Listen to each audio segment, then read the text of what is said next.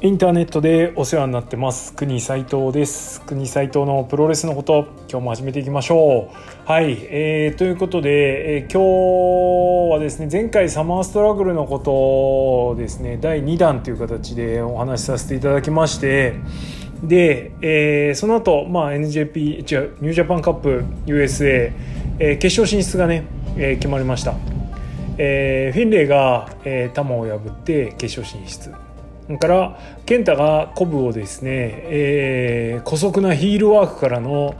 えー、フォール勝ちを奪って丸め込みでフォール勝ちを奪って決勝進出ということで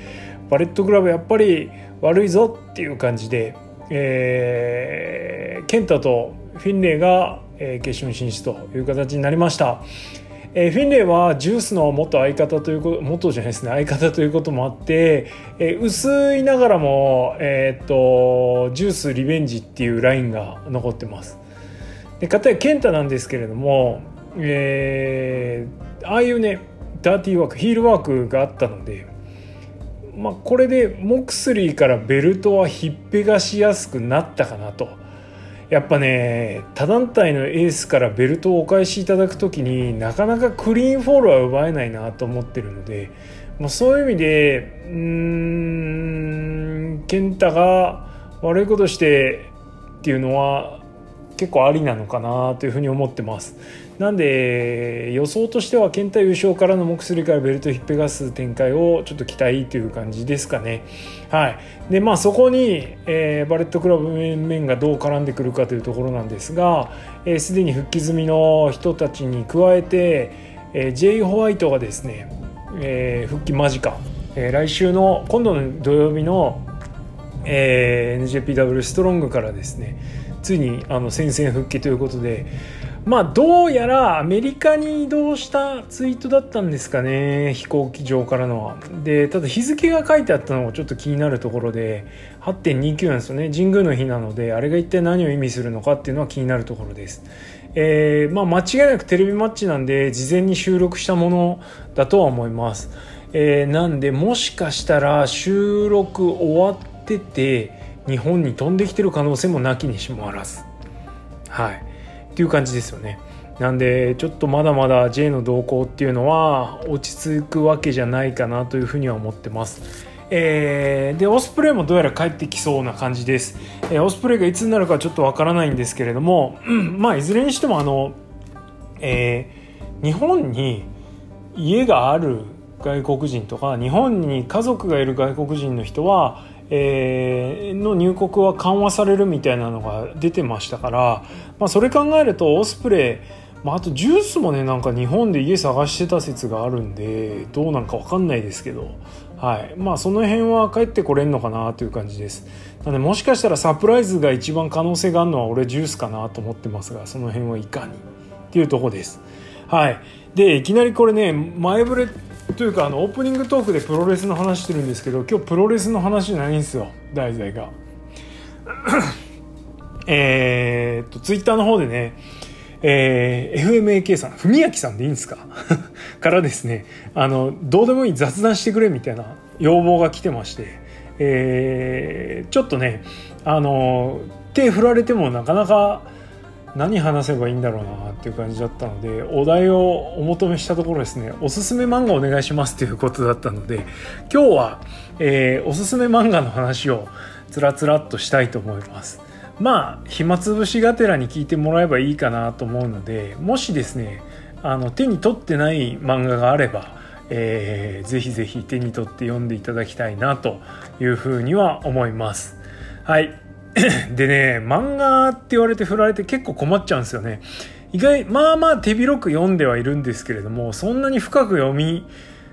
ほ、読み掘っていない、なんつったらいいの？掘り下げて読んでないというか、いう部分があるので、意外と薄っぺらなんですよね。はい。なんで、まあ今まで全巻集めてた漫画っていうと、えー、過去ですよ。過去含めてだと、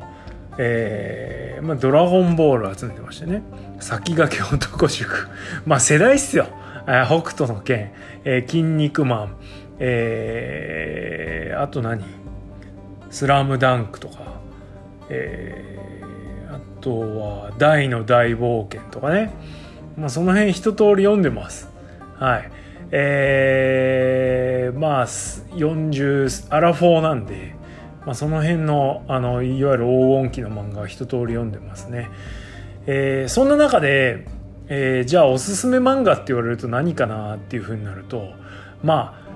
長編のものとかそれから今続いてるものとかちょっといろいろあるんですけれどもまずはですね、えー、現在進行形の漫画をちょっとお話ししておきましょうかね。えー、何をおすすめするかっていうともう一つです。えっ、ー、と、筋肉マン。はい。まあ、これは、できれば、あの、昔のもね、読んでもらいたいなと、読んでなければ。というか、読まなきゃダメですね。えー、過去、えー、筋肉マン、えー、いつぐらいなんですかねこれちょっと調べた方がいいのかなまあいいや昔ね、あのー、連載してた漫画でまあ今でもねあの結構人気があるのは実は今も連載してるからなんですけれども「えー、筋肉マン」えー、一旦ジャンプでもうほんと俺が何歳ぐらいだろうな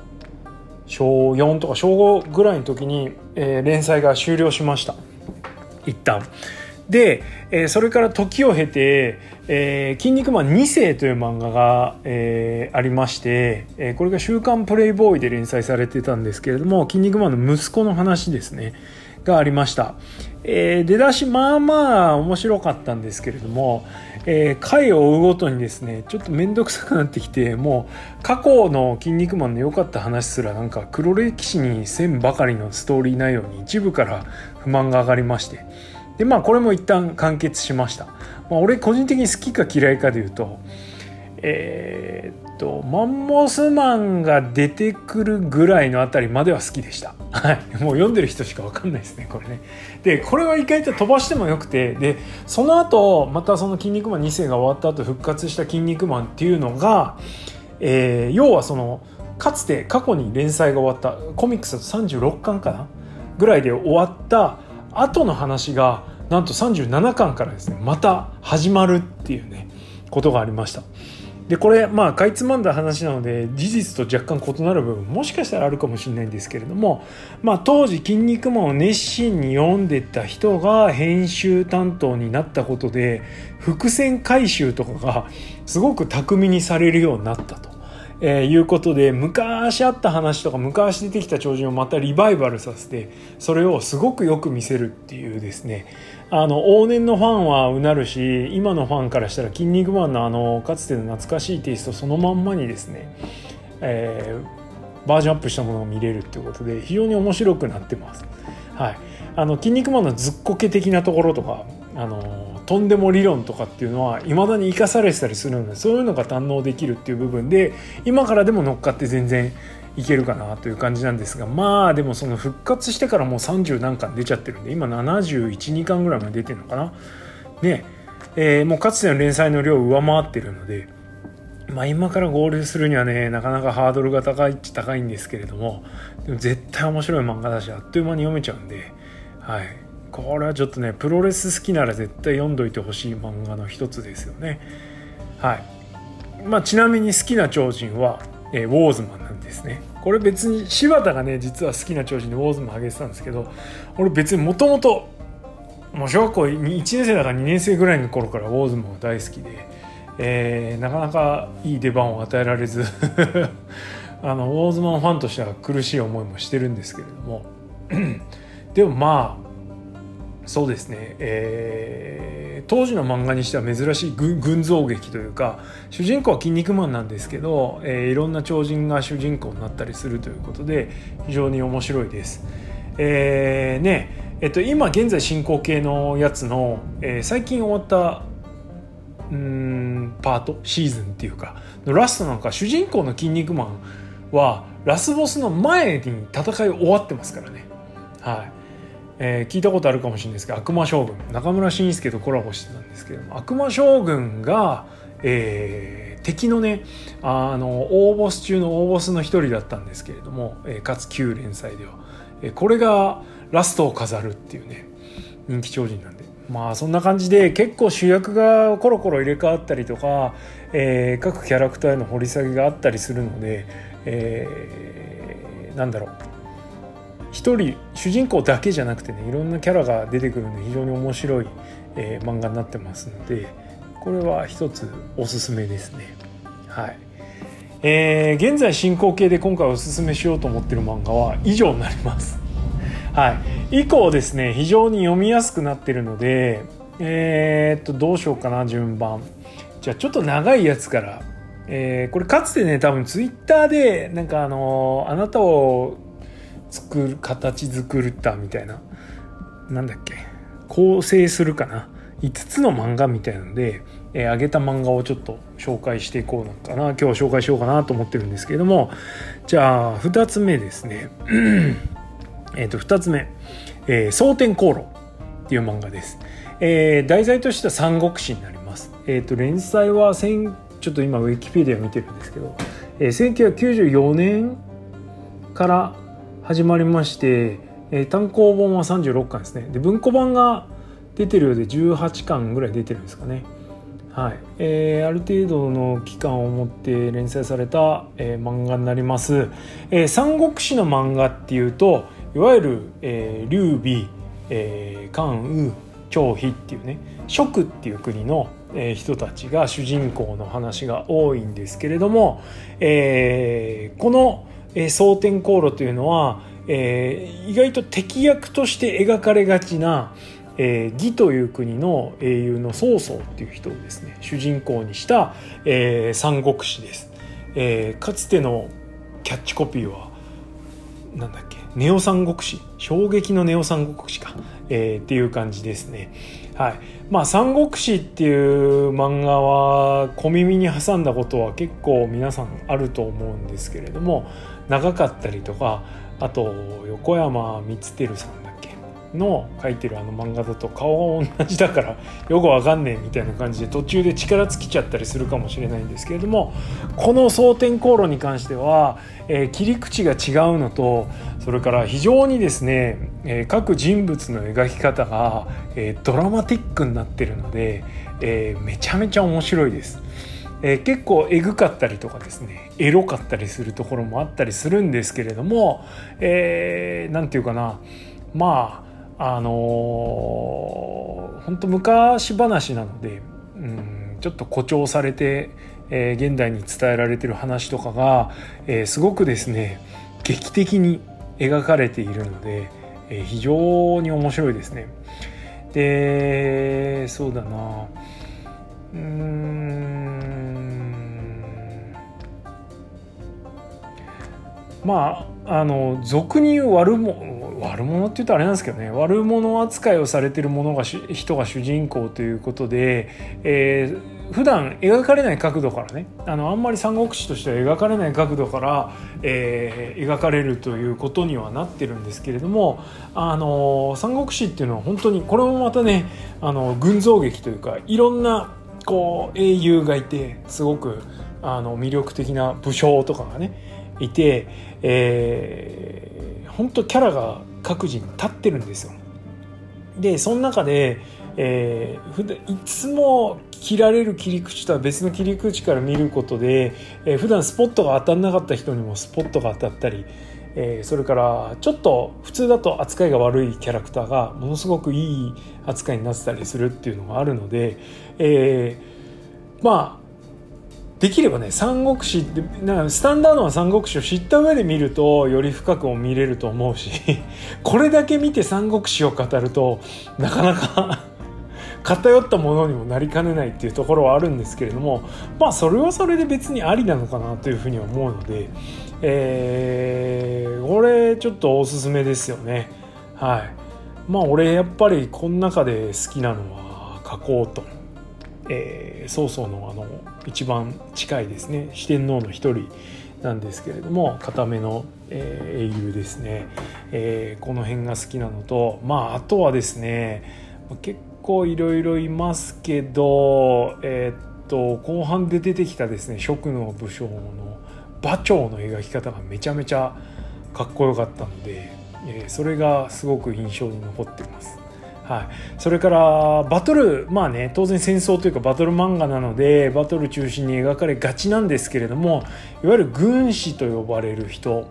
えー、ですね、えー、そのなんだろう後ろで知略を操る人たちにもスポットが当たっているのでそういうところも面白かったりしますね。はい、ちなみにあの有名な諸葛亮孔明がですねすんげえ巨根っていう。はい。あのこれ、えー、サイドストーリーじゃなくてあの出てきた時にまずまず巨根が描かれるっていうね。すげえ描かれ方するんですけどね、はい、そういう面白さもあります。まあ、あとはどの三国志見てもね、まあ、間違いなく悪者として描かれる、えー、東卓っていうキャラクターがいるんですけれどもこれがまためちゃくちゃですね。はい。もうすごいっすよ。あのー、女の人を椅子にしてたりしますからねこの人ね、うん、その上でやっちゃってたりするんでいやもうすごいっすわ。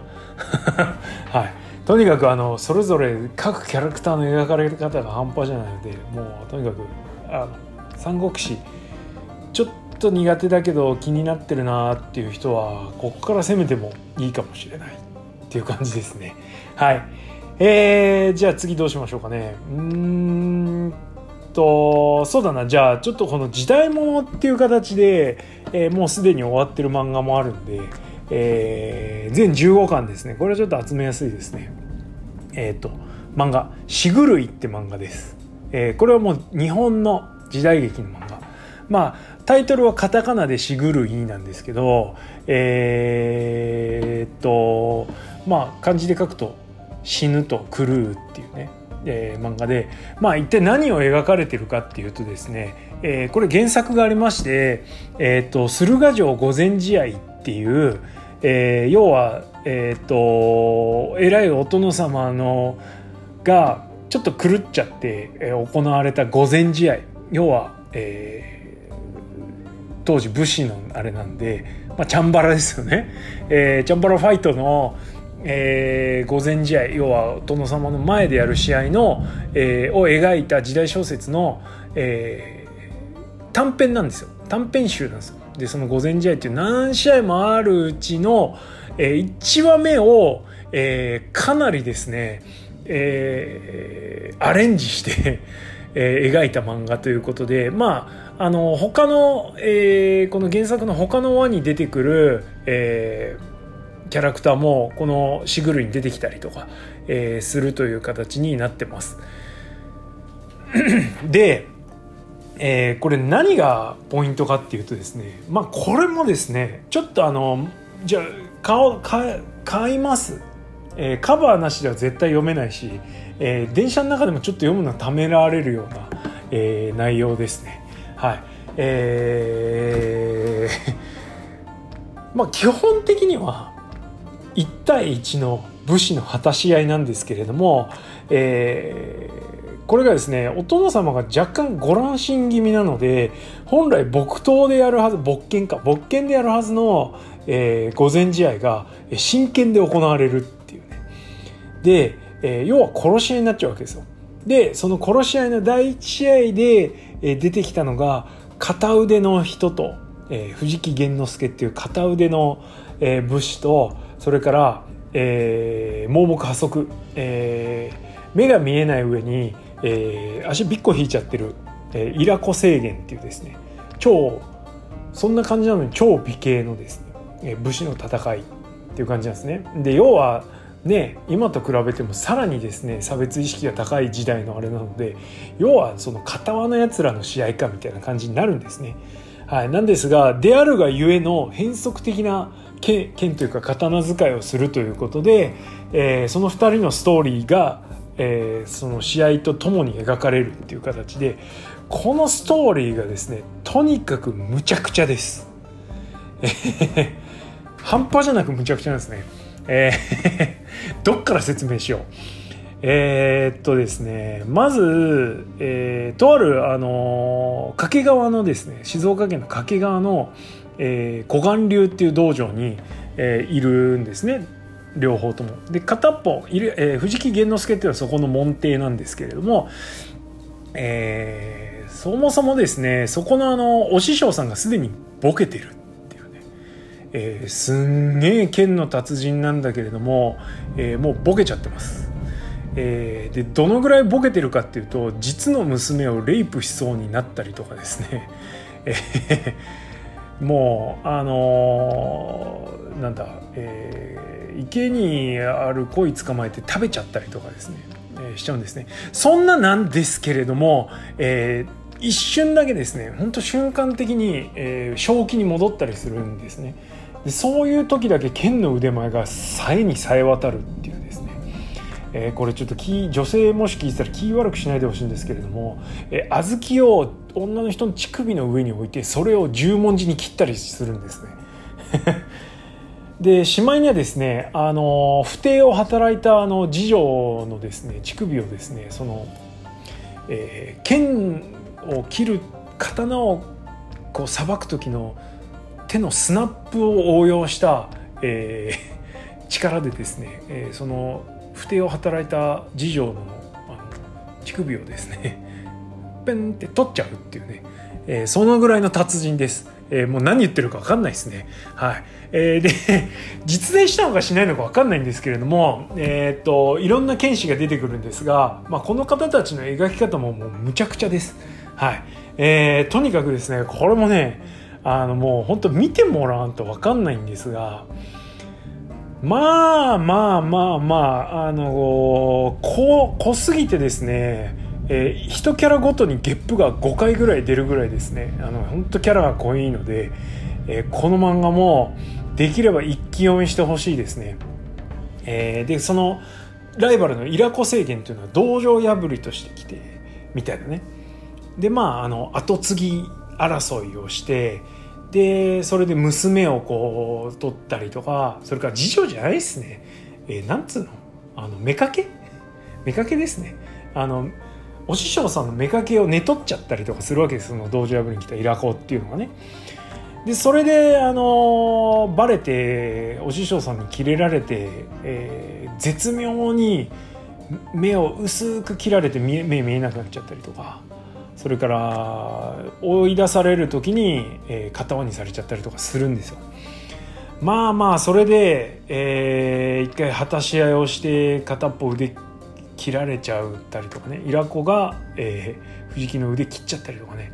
まあほんといろいろあるんですけれどももうこんな片手間じゃ話せない。はい。まあということで、えー、ベビーフェイス、えー、藤木対、えー、ヒールのイラコのですねえー、愛憎もつれたですね、えー、ドロドロのエログロバトルがですね、えー、楽しめますのでグロいのダメな方はアウトですね。はい。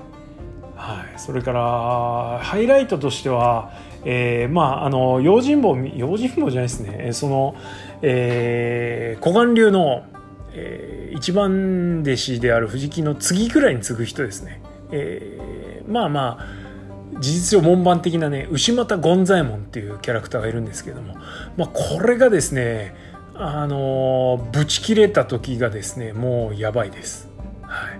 これちょっとぜひぜひあのお楽しみください。はい、あのバトル漫画としてもすごいし、えー、人間ドラマとしても凄まじいドロドロ具合なので、えー、見終わった後にスカッとするかっていうとスカッと全然しないと思いますけど、えー、非常に面白いですからこれも見てください。はい。これは超おすすめですね、うん、そんな長くないしね。一気見全然できるんで。はい。とにかくあのはい。見てください。もうむちゃくちゃですから。いやね木の上からうんこ食いながら試合見てるやつとかいますからね。はい。はい、えー、です。さあこれで3つ紹介しましたね。えー、っとじゃあ次はですねちょっと抜いた感じでいくとあまあ抜いた感じというかまあちょっと熱血系でいきましょうかね。ちょっとこれ調べながら話しますか。えー、野球漫画です、えー、逆境ナインっていう漫画ね。これは結構知ってる人も多いんじゃないですかね。逆境ナイン、えー、野球漫画です、えーと、島本和彦さんの逆境はない」っていう漫画なんですが連載はこれいつぐらいですかね。俺が初めてこの漫画読んだのは高校生の時なんですけども、えー、あ1989年だから俺が10あ小学校ぐらいの時ですね。はい。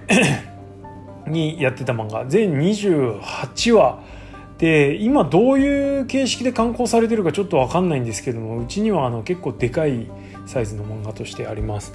えっ、ー、と全力学園っていうところの野球部にですね、えー、いろんな逆境が来るっていうで主人公の名前が福津投手っていうね あの不屈の投手で、えー、頑張るっていう不屈投手っていう選手あの主人公が、えー、やる超絶熱血スポコン漫画って感じですね。はい、ただまああのもうもうむちゃくちゃです。はい。え とりあえず第一は出だし冒頭からですねあの校長先生に呼び出されて野球部の配分言い渡されます。はい。えー、もうむちゃくちゃですわ。はい。でそっからもうその逆境からいきなり始まるっていう感じで、えー、どんどんですねあのいろんな逆境が訪れると。いう感じでまああの高校野球で、えー、そうだなあいきなりあの出花にあれなんだっけピッチャーライナーかなんかピッチャーなんですよ主人公でピッチャーライナー食らって気絶して、えー、交代メンバーいないんで、えー、外野にライトかなんかに配置されてその気絶してる間に100点差ぐらいつけられてるんですよ。でえー、気が付いたら100点差つけられてうおーってなるんだけどそこから燃えるっていうね主人公が。でこっから行くぜみたいな。で無理が通れば道理が引っ込むとかね。わけわかんないこと言いながら、はい、あの結局それ逆転するんですけど、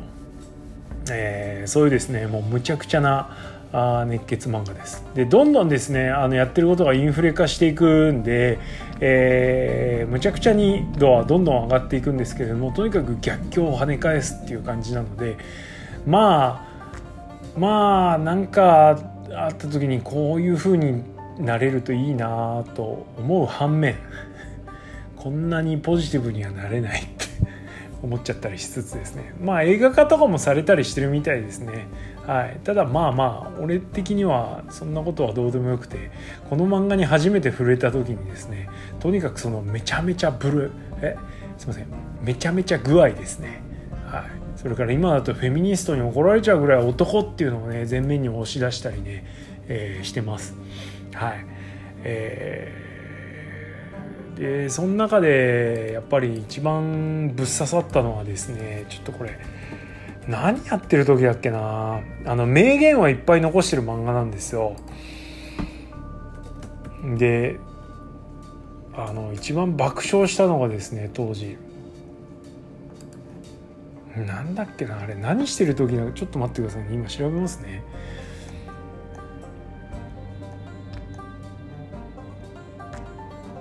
うんどういうシチュエーションなんだったんだろう。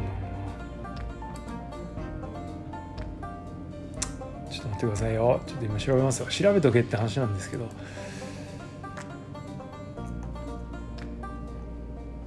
それはそれこれはこれっていうですね名言がありまして。はい。それがですねあもう読んでください。はい。ああったかな。あーないっすね。すいません。ないかな。こんなんで時間取ってもしょうがないんで。ないっすね。はい。とりあえずあのスーパー熱血漫画なのであの元気になりたい時に読むといいんじゃないでしょうか。雑い、えー、シグルイと比べると雑いんですけどもあの短い分ですね、はい、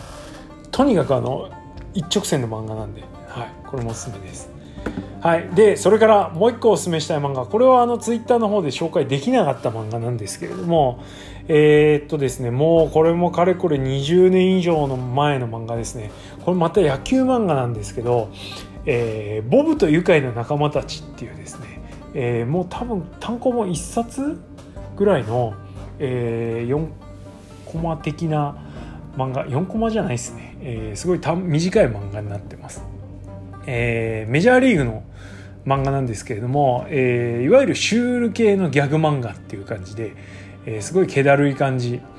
えー、なんですがまあ間違いなく俺には俺はこのテイストは影響されてるなっていう感じはしてます。はい。えー、ちなみにですね出てくる人物ダメダメです。えー、主人公のボブがですね、えー、4番バッター不動の4番バッターですね。LA アースクエイクスかな、えー、っていう4番バッターですげえデブです、えー、守れない走れない、えー、チャンスに弱いっていうですね 4番バッターで、えー、金の家畜黄金の家畜か、えー、っていうあだ名がついてます。で、えーまあ、もちろん DH だったりするんですけれども、えー、もうむちゃくちゃですこの人ね。はい。えー、それからそうだな。えー、っとなんだっけ。ヤングマン。ヤングマンですね、えー、ヤングマンっていうのは、えー、もう血の気が多いひたすら血の気が多いだけのやつです。でたまにちょっと冷静になるんですけれども。はい。あのー、ただですねキャラが安定してないですねこのヤングマンっていうのはね、えー、1シーズンに対の退場記録持ってる選手ですね。それから、えー、こいつ面白いですね。えっ、とジャックっていう選手がいて、えー、これはですねあのファイヤーマンっていうあだ名がついてるんですけどもなんでこのファイヤーマンっていうあだ名がついてるかっていうと相手の打線に火つけるからなんですね。はい。もう全然ダメですねこれ。それからあとあのエラーをですねエラーじゃなく見せるのが絶妙にうまいですね。カメムシ女王っていうやつとかね。はい、もうとにかくですね、あのー、大リーグメジャーリーグブームがですね、えー、吹き荒れるさなかに、えー、連載が開始された、えー、大リーグ漫画なんですけれども、えー、内容的にはグダグダの、えー、シュールなギャグ漫画っていう感じです。はい、あの非常に面白いテイストで今ちょっとこれに通ずるテイストの漫画ってあんまないんじゃないのかなと思うぐらいの、はい、漫画です。えー、レビューとか見るとねなんか前見た時すげえ低かったんですよね レビュー。でも非常に面白い漫画なので、えー、ぜひぜひこれもですね探して読んでもらいたいなと思います。ちょっと今 Amazon とかあんのかなこれ。あ一応ありますね。中古。安いですね。はいえっとスピリッツでビッグコミックスピリッツかな確か。で連載されてました。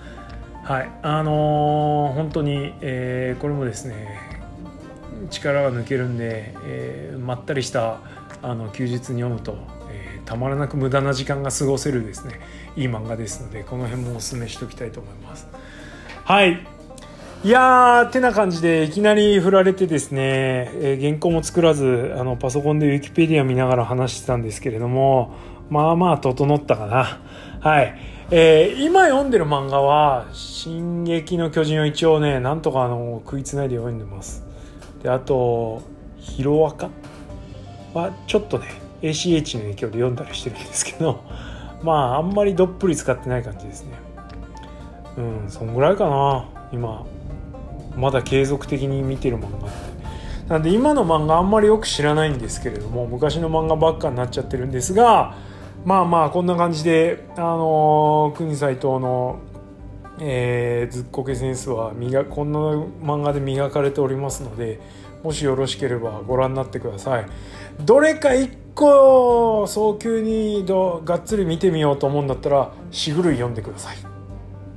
しぐるい。もうこのぐらいドロドロの濃いのがねやっぱおすすめです。ライトに行くんだったら今最後に説明したボブというかの仲間たちってな感じです。えー、結構分かれますね。がっつり読むんだったら「筋肉マン」どうぞ。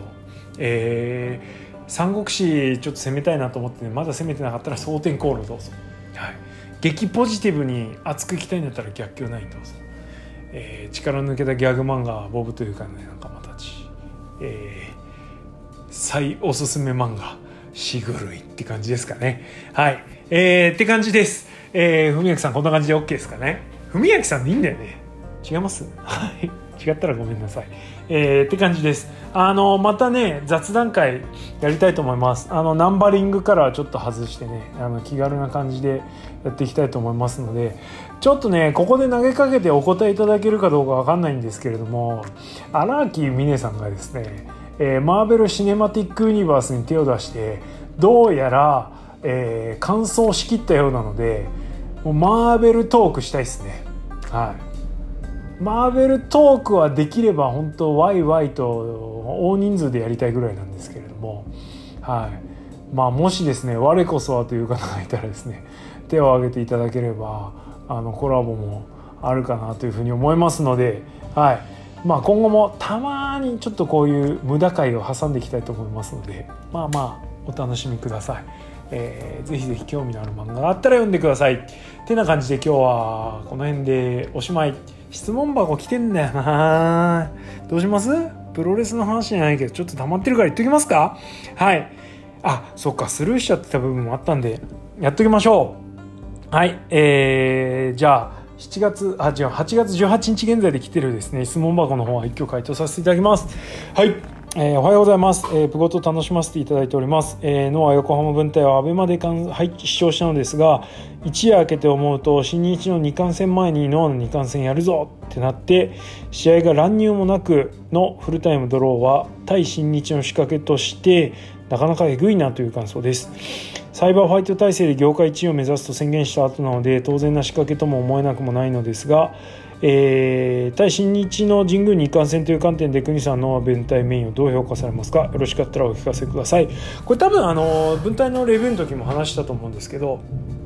えー、これはもうあの違いを明確に打ち出したっていう意味と、えー、まあそのベストバウトいい試合的な部分でを作り出すっていう部分で、えー、少し隙のある新日本の隙を見事についたなとは思ってますので。まあ、この後新日がどう巻き返してくるか、まあ、ここはもう捨ててストーリー方面に思いっきり舵を切ってくるのかどうか分かんないですけれども、まあ、とにかくあのタイミング的にも、えー、抜群だったなというふうには思いました。はい、なんで、まあ、えぐいかどうか分かんないですけど、えー、戦略としてはありありのありだと思います。はい、ありがとうございます。じゃあ次です。えー、にわかプロレスファンのものですが、本当に岡田選手って強いんでしょうか？いや、強いのかもしれませんが、プロレスは上手ではありませんよね。えー、なんかもたもた試合運びとか受け身の時のわざとらしさとかなんかこう洗練されてないというか、えー、もうちょっと頑張ってほしい感じがしてしまいます。もしかしたら団体全体で岡田が一番ってことでいいんじゃないっていうのは同意事項があって岡田もそれに甘えているような気がしてしまいます。ただ一人文句を言っているのが内藤選手ってことなんでしょうか、えー、棚橋選手は会社の方針なら仕方がないけど未練たらたらって感じなんでしょうか？そんなことはどうでもよいけど痛いのは嫌だって言ってるのが矢野選手なんでしょうか？後藤選手はプロレスのうまいし技は豊富だしイケメンだし体はバランスが取れていてかっこいいのになんで今一つパッとしないんでしょうか？はい、えー、この質問に関してはどれ一つとしてですね正確なお答えはできないと思うんですが一個一個順番に潰していきましょうか。本当に岡田選手って強いんでしょうか？この本当にが意味することが俺にはちょっと測りかねるんですが、えー、これだけタイトル歴があって、えー、トップを張ってるわけだから強いと思います。はい。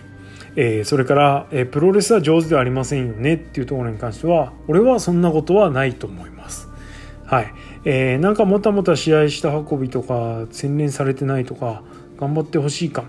まあ少しスローペースというか、えー、相手ありきみたいなところで、まあ、でもそれもね相手は生かすっていう部分だと思うし、えー、岡田の色っていうのもちゃんとあると思うのでまあそれはちょっとあんまりどうなのかなっていうところですかね。で団体全体で岡田が一番ってことでいいんじゃないっていうのに関しては、えー、多分、えー、ルックスがいいからじゃあ一番に押し出しましょうとかってそんな雑な押し出し方ではなくて多分プロレスラーとしての、えー、評価を中の人たちがした上でプッシュをするって決めたっていうところだと思いますから、まあ、こいつでいくって決めた。えー、その同意した席には真壁と棚橋は確実にいたっていうのはね、まあ、我々ファンが知りうる中でも、えー、分かってることですし、まあ、その中にねおそらく下道はいたんでしょうし、えー、まあまあそれ以外ねいろんな選手がおそらくいたんでしょう。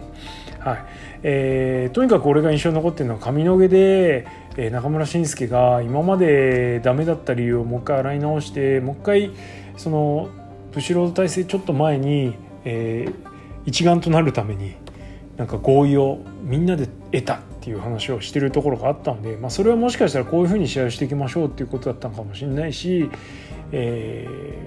ー、まあ俺はねちょっと想像なんですけど、えー、もうそのドロドロギスギスをリアルなドロドロギスギスをあんまり試合に落とし込むのやめましょうみたいな感じだと思うんですね。はい、チームとしてやっていこうぜっていうね、えー、感じで推し進めてたと俺は思ってるのであれなんですが、まあ、その中でもしかしたら岡田プッシュっていうのもあったのかもしれません。いずれにしても、えー、なんだろうな実力不足だったり、えー、いまいちな人はプッシュしないと思うので、うん、なんで俺は岡田は別にそんな劣ってるところがあるとは思わないです。好き嫌いはあるし好みの問題もあるのでそれが自分に合ってるか合ってないかっていうところはあると思います。で合ってなくて全然理解できなければ当然なんでっていう疑問は浮かんでくるとは思いますが、まあ、ここまでねあのプッシュされてるわけですから、えー、でいろんなことをお任せされてるわけじゃないですか。で当人の振る舞いも全然違います。うん、これはもしかしたら裏話になっちゃうかもしれないけれども、えー、後輩にはめちゃめちゃ厳しいらしいし、えー、それから立ち振る舞いっていう面でも、えー、他のレスラーと比べてもかなりしっかりしてるようです。えー、なんで、えー、扱いも違う。うん。うん、こう言っていいのかな。他の選手とはワンランク違うホテルに泊まったりとかね。っていうこともあったりするみたいです。まあまあまあそういう感じなので、えー、エースをエースたる扱いをしつつ本人もそれにちゃんとしっかり乗っかってるという形で、えー、まあみんながすごいっていうんだからすごいんですよやっぱり。はい、と思います。まあ、内藤は、まあ、当然あの岡田に相対する存在になりなりるためのカウンターとして今そういう文句を言ってるっていう部分とあとはそのリアルなジェラシーも含めたところでストーリーとしてそういうのは載せてるんだと思うし、えー、棚橋は会社の仕方がないから未練たらたらっていう感じは俺は全然しないと思います。本人認める発言してるし、え、あれだけ名勝負やってるわけですからね。はい。えー、です。で痛いのは嫌だって言ってるのは矢野選手なんでしょうか。それは分かんないです。でまあ後藤はなんで今一つパッとしないかって言ったら天然だからじゃないですか。はい。だと思います。はい。てな感じです。ありがとうございます。結構反論ばっかになっちゃってすみません。はい。じゃあ次行きましょう。えー、こんばんは。毎回楽しく聞いています。日本、アメリカ版で ACH が復活するみたいですが、国さんは ACH にどのような印象を持ってますか？私はバレクロファンなので、ACH がバレクロ入りして、ファンタズモもしくは石森のどちらかが ACH と組んでジュニアタッグ、どちらかがシングルだとシングルもタッグも面白くなると思います。これからも楽しみにしています。ありがとうございます。まず ACH に関しては、日本に来日するちょっと前に、海外の映像を見て知りましたで 何見たかはちょっと覚えてないんですけどでほどなくしてノアに AC1 が来るってことで超テンション上がって、えー、ジュニアタッグリーグですね見に行った記憶があります。えー、まあなんでえー、っとね要はあの最近あんま信じじゃないんですけど逆向きにブリッジして立ち上がるじゃないですかあの頭の方からブリッジするやつあれを見てですねなんだ俺やと思って、はい、すげえなこいつっていう感じで、えー、俺の中で評価爆上がるみたいな感じでしたね。はい。で、えー、バレットクラブ入りはできれば俺はしないでほしい。あの陽気なキャラはちょっと残しといてほしいなと。あ向こうではアメリカの方ではなんかヒールもやってるようなんですが。どうしても今のバレットクラブ入るとつまんないことやんなきゃいけなくなっちゃうのでそれをちょっと見たくないなっていうのが正直なところです。はい。できればファンタズモとかに関しては遠い面に行ってほしいしファンタズできれば ACH と石森っていうライバルストーリーもともとパートナー同士でこれはちょっとぜひ描いてほしいなというふうには思ってます。はい。えー、まあ日本に来るとねえー、ちょっと扱いづらいのかワンランク下げるためにいつもテーピングさせられちゃったりしてますけど、はい、ちょっとそういうとこもったいないなと思いますがまた日本で見れるといいですね。はい。と思ってます。ありがとうございます。はいじゃあ次行きましょう国さんこんばんは奈良なんですあ奈良さんありがとうございますいつもえー、N1 の決勝、あと大阪、近くでこんな大きな大会はなかなか見れないだろうということで、まあ、生川選手をこだわってています。ぜひぜひ。えー、国さんご存知でしたら教えてください。えー、ノアの試合はレスルニューバスだけで N1 公式戦全試合を追っていけるんでしょうかいや、かねな、アベマだけだったり CS 放送だけだったりとかするとなかなか厳しいのですが、まあ、アベマだとね、無料ですから、ちょっとあれだと思いますけど、まあ、どうなんですかね、アベマとレッスルユニバースあれば終えるんじゃないですか、さすがに。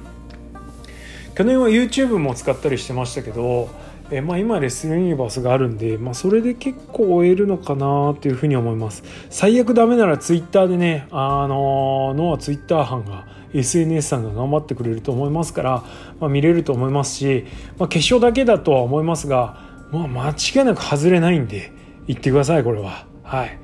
ぜひぜひどうぞ。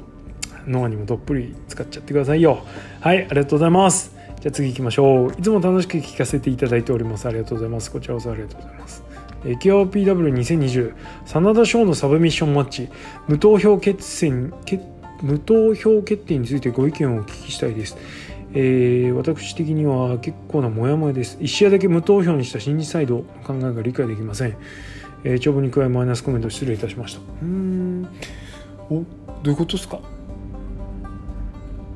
うん両者でルールを持ち合ってその上でやりましょうっていうことで、えー、あれだったけどまあ真田はなんか小野でいいよみたいな感じで。でなんかその後提案したけどスリーカウントホールなしのみたいなね。それってサブミッションマッチじゃんみたいな感じでしたもんねおそらくもしかしたらショーの言ってるサブミッションマッチがその投げ技なしとかねグラップリングみたいな感じで取られてたらもしかしたらそうなるかもしれないですけど基本的にあのショーが提案してると真田が提案してるものが一緒なんで別にそれはいいんじゃないのかな。あだそれがそもそもおかしいぞって話なのか。ね。まあだとしたら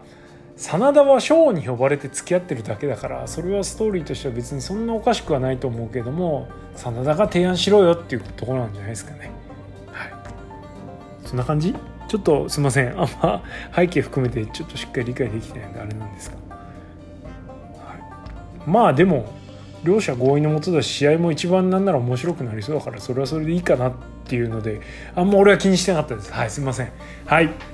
じゃあありがとうございます。じゃあ次行きましょう、えー、ブログ名を見ても思ったんですがご結婚してるんですか？